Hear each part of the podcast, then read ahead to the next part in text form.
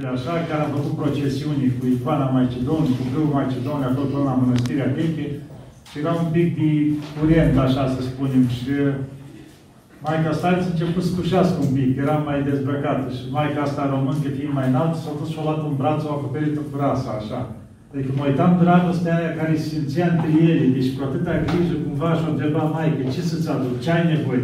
Și nu, nu, că ei era și un pic rușine așa, adică era lume multă cumva, dar o crotirea ei, ca ucenică față de stariță. Deci exista o legătură. Și la fel și starița. Era cu atâta dragoste se putea față de ele, deci era o unitate foarte mare.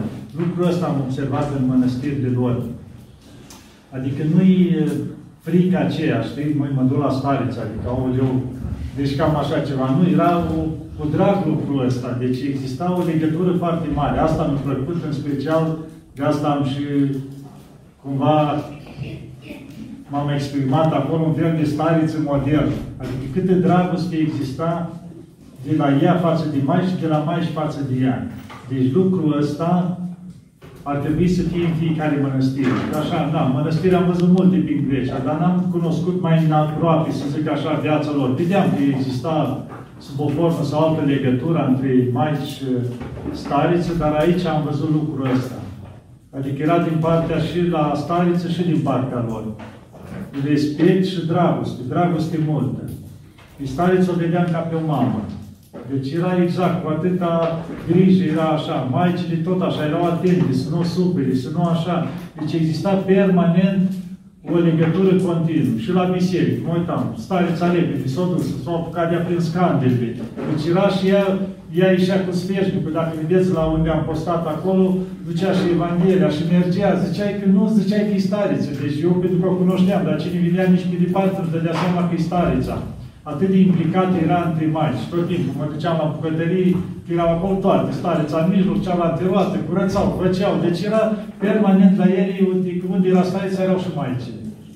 Deci lucrul ăsta formează o legătură, că atunci nu poți să-i disparte nimeni. Dacă este legătura asta, indiferent cum îi, deci să împreună, să ajute, să susțină.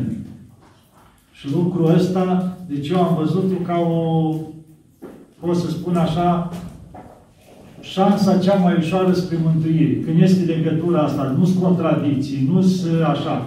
Și eu lucrul ăsta fără așa, deci poate și felul meu, cam așa la meu acasă, la chilia mea. Suntem tot nouă ien și acolo, suntem sub o formă de asta,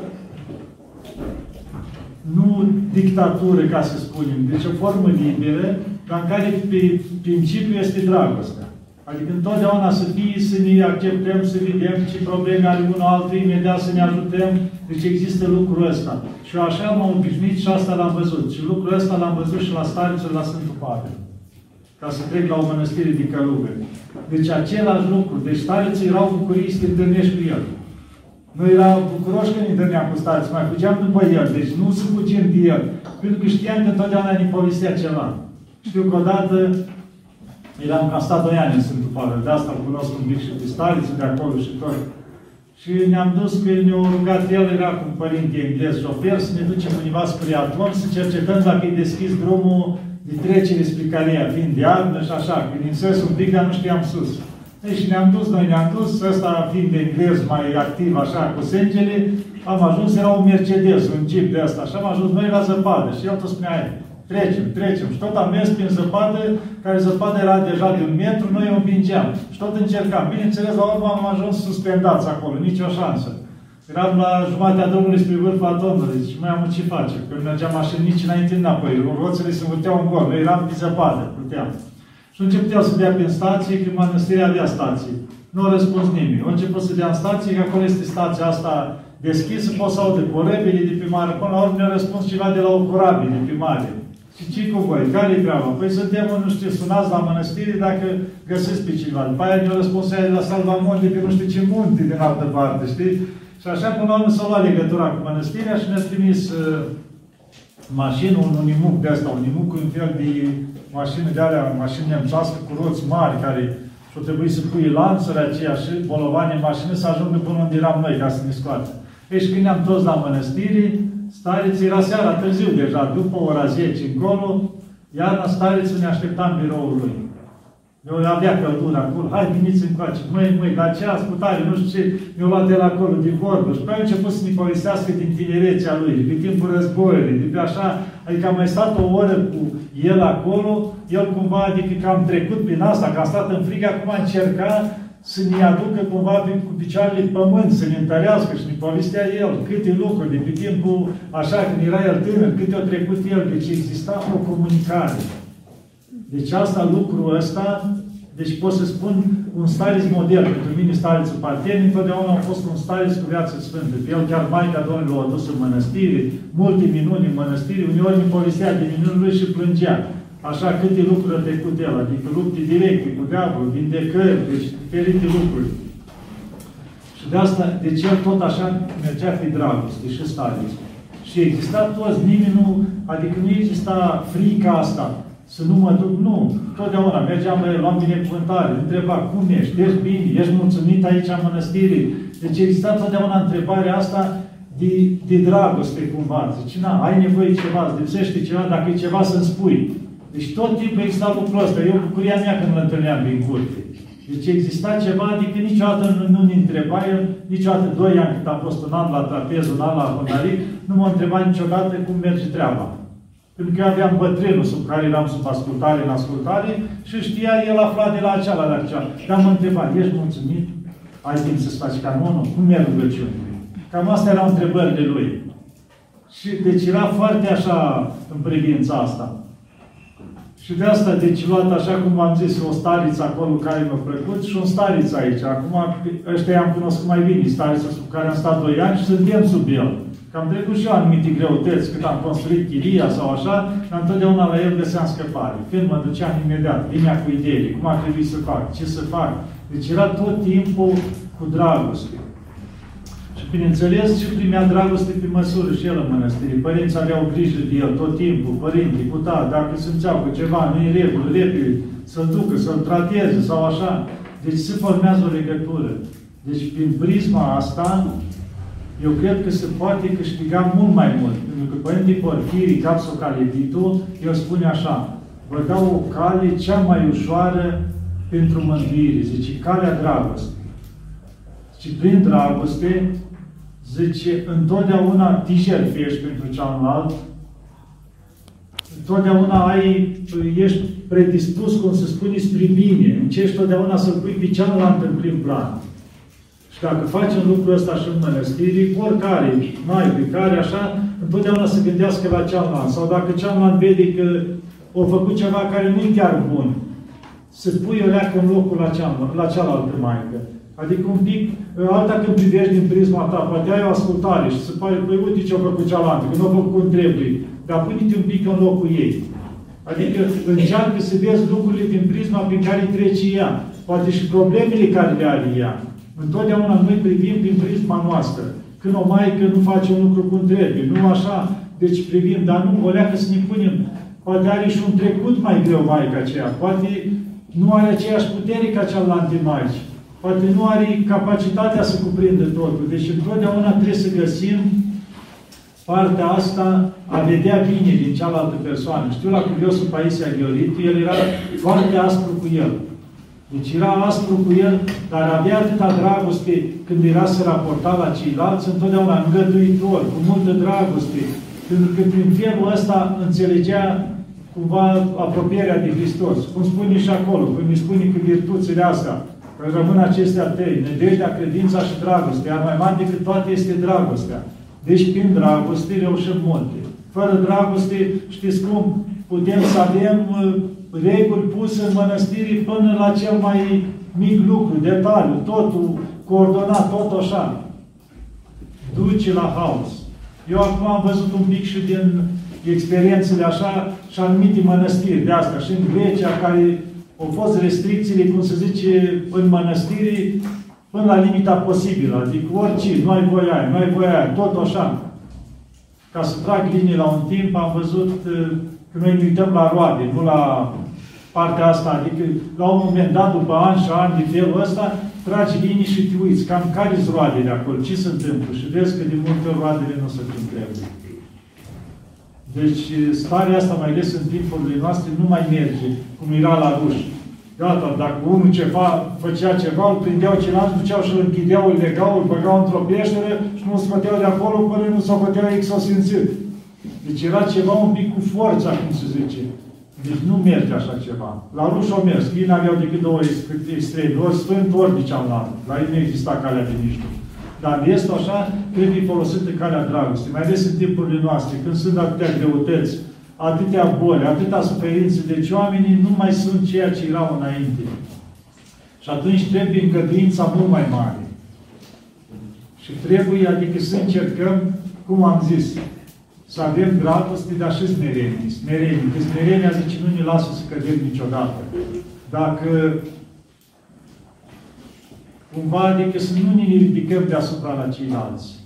Să mă socot întotdeauna, păi eu fac ca nevoință, eu am capacitatea, mi-a dat Dumnezeu darul, fac.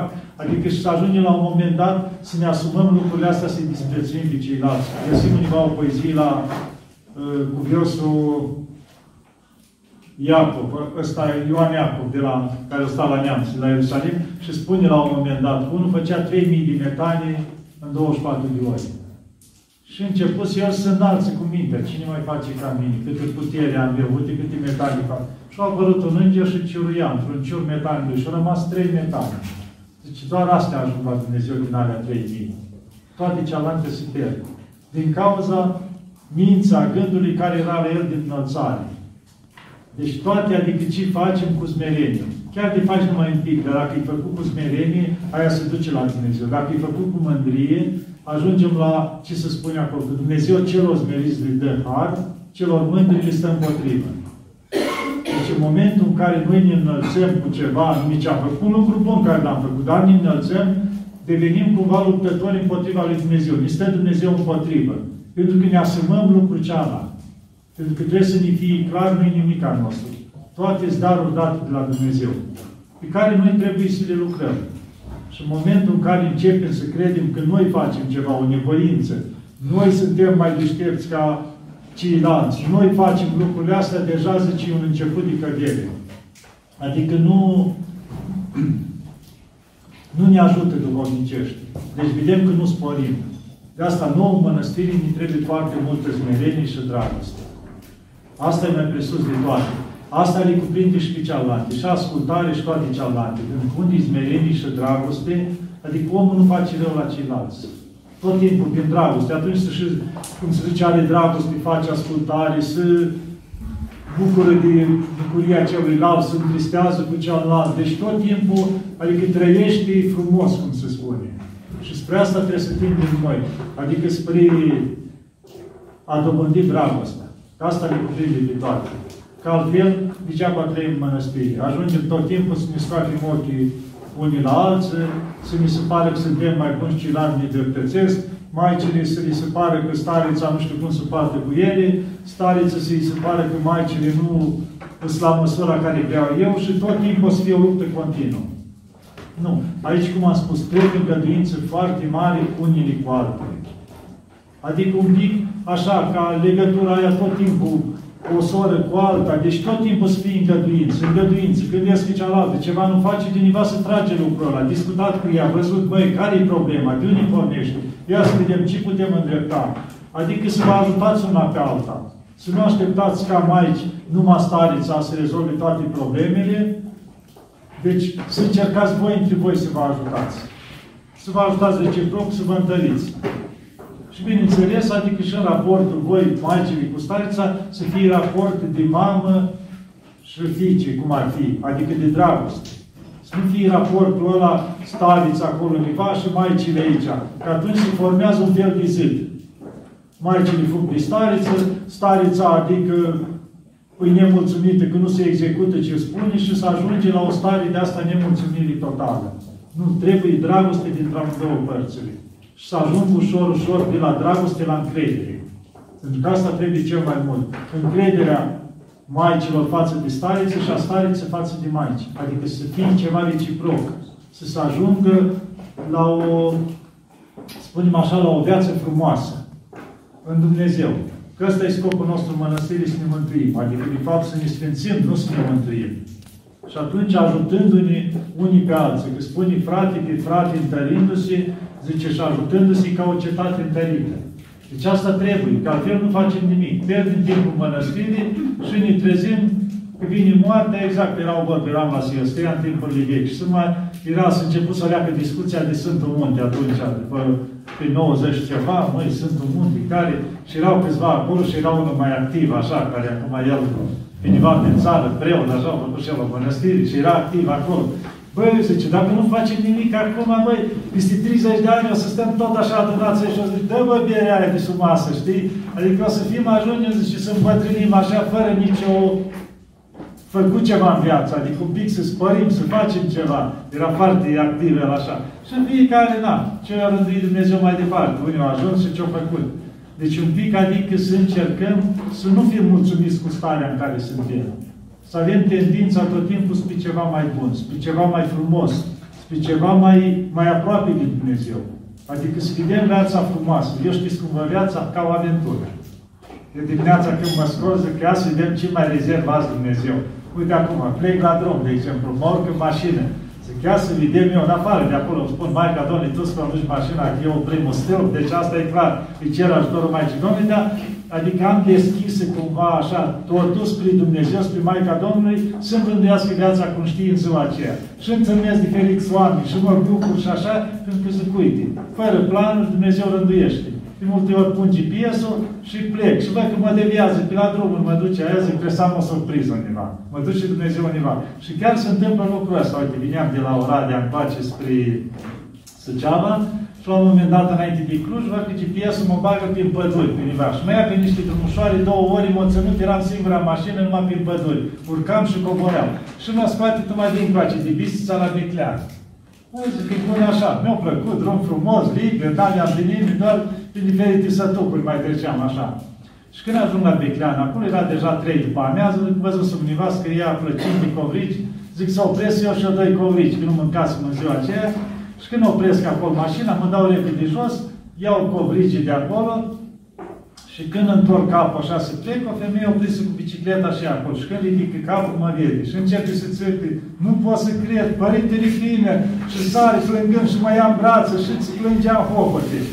Și, bineînțeles, alături de mine era, mă văzuse la covrici vreo două, trei țigăni și mă direct, de să ceară ceva. Și am o țigancă, era în spatele meu și se uita cum femeia asta mă strângea în brață și plângea hohote.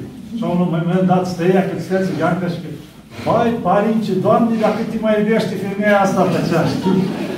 Și după aia, după ce s-a încheiat, am stat de vorbă un pic cu femeia, bine, iau plâns continuu și mă ținut în brațe că am vorbit cu ea, deci așa, din bucurii, i-am dat eu 4-5 cărți ce mai aveam la mine și au plecat. Și pe asta și mă gândeam, de ce m-a adus Dumnezeu pe drumul ăla? Zic, pentru femeia aceea. Covrigii aia nici mi-a mâncat, așa au fost, să opresc acolo să iau covrigii aceea. Și am zis că nu știu poate femeia aceea ce avea nevoie, deci starea ei, ce am lăsat și cărțile ce alea, și așa mai departe. Zic, uite, Dumnezeu m-a deviat pe atâtea drumuri, trebuia momentul ăla să fiu acolo, să opresc la covrigăria aceea. De asta, de multe ori în viață, Dumnezeu de asta spun, orice om întâlnesc nu întâmplător, ceva trebuie să învăț de acolo. Și întotdeauna întâlnesc situații să atent la tot ce întâlnesc. Pentru că știu că Dumnezeu, Maica Domnului, rezervă ceva. Și rezervă ceva frumos totdeauna. Și câte lucruri aproape în fiecare zi trăiesc diferite lucruri de astea, care le-am putea spune un fel de minuni. Deci ceva tot timpul, pentru că las ușa deschis. Doamne, ce frumos azi, aceea îmi pregătești. Deci întotdeauna le accept toate care vin. Uite, vineam de la spre Timișoara undeva, despre partea aia, despre Craiova, vineam spre Timișoara. Și când ajung în zona aia la Lucăș, am, uh, era drum pe două benzi, deschid la ieșire din lucru. Și a, zic, dau și un pic mai tare echilibru. Și imediat ies un polițai din boscheț în fața mea. Zice, trage pe dreapta. A, bine, trag pe dreapta. Zice, ai depășit viteza. Dar zic, cât era aici? Păi 50. Și zice, și eu cât aveam? Păi aveai 89. Păi bun, mi-a dat actele, s-a dus la mașină, trece vreo 10 minute, vine altul cu actele la mașină. Și părinte, na, uite, legea spune, trebuie să-ți dăm după kilometri ăștia 845 de lei, nu știu ce pe acolo, sau 850, cam astea sunt așa.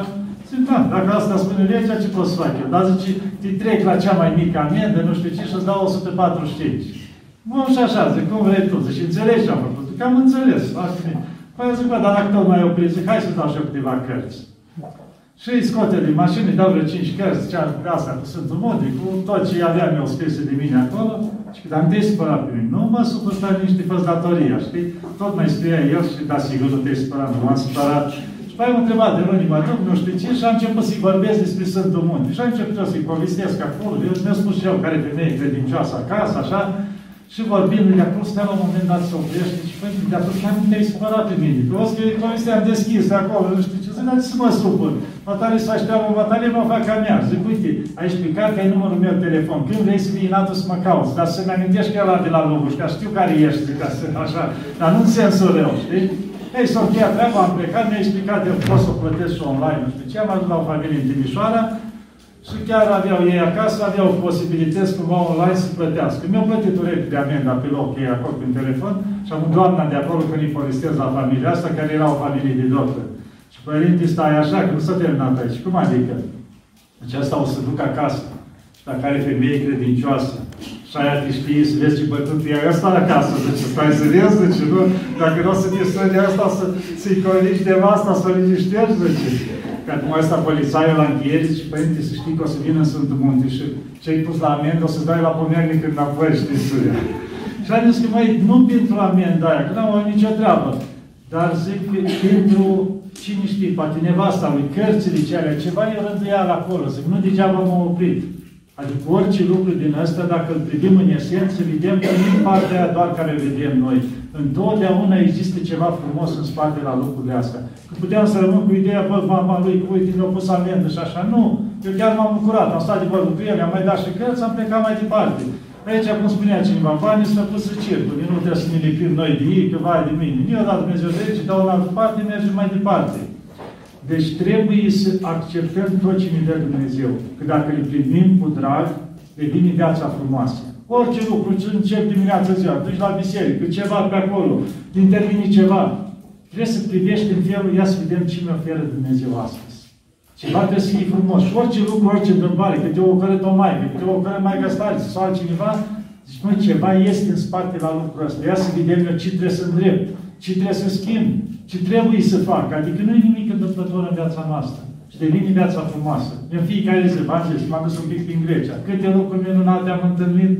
Deci totul frumos, care eram cu o familie și le explicam diferite lucruri așa ce înseamnă lăsarea în voia lui Dumnezeu. Și nu pricepeau, că erau oameni mai, mai cu studii și tot vineau, așa cum se zice, cu partea asta, așa, de explicații la toate. Și azi nu trebuie explicații. Și am ajuns, trebuia să urcăm pe corabie în Chefalonia. Și acolo trebuia hârtii, trebuia test și noi nu aveam nimica. Și zic, băi, mergem. Și părinte, dar nu vezi, îi scanează pe toți, la fiecare mașină, scanai, dădea jos din mașină, acte, tot. Și zic, băi, rugați-vă. Mă început să săraci. Bun. Ajungem noi la rând. Deci pe fiecare eu treia, spunea toate persoanele date jos, urci așa, scana toate, telefonul, actele, tot. Și ajungem noi, fără nimic. Și ne face semn urcați. Nu ne dă pe nimeni jos din mașină, doar să dea. Acum să-i dau ăștia, dar nu ne vede de el, adică nu se minunau că nu ne-a cerut nimic și ne-a făcut semn. Am urcat cu mașina plină, deci la toți îi dădeau jos, canau actele, tot nimic. Și așa am urcat și ne-am dus la plecare, și acum cum facem? Rugăciune. Tot așa, ne-a făcut semn, mergeți. Deci nimic, fără să ne ceară nimic. Deci noi am urcat și am coborât cu, la timpurile astea, scenarul roșu în Grecia, când se cere toate alea. Deci nu ceru nimic. Adică la Dumnezeu, și de asta, după aia au înțeles și ce de explicare, pe drum că nu înțelegeau, adică totul priveau, bă, trebuie asta, ce faci? Nu.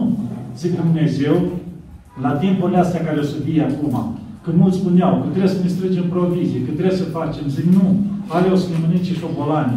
La timpurile astea, dacă să ajungem într-adevăr să fim restrânși într totul, să nu mai avem, o să ne hrănească Dumnezeu. Poate să ai un sac de făină și iei toată ziua de el să nu se mai termine. Să te trezești că trăiești un an de zile cu sacul ăla 8 întreagă, să nu se termine. Sau poate Dumnezeu să te ții să vezi că stai o lună de zile, nu mănânci, nu ți foame. Sau nu mai cu apă și trăiești. Deci la Dumnezeu nu este imposibil. El a zis și s-a făcut tot ce în jurul nostru. Adică nu poate El să mulțească ceva, că avem modele la Sfântul Ilie, la așa, că nu se mai termina făina din vas sau așa. Deci la Dumnezeu se poate lucrul ăsta.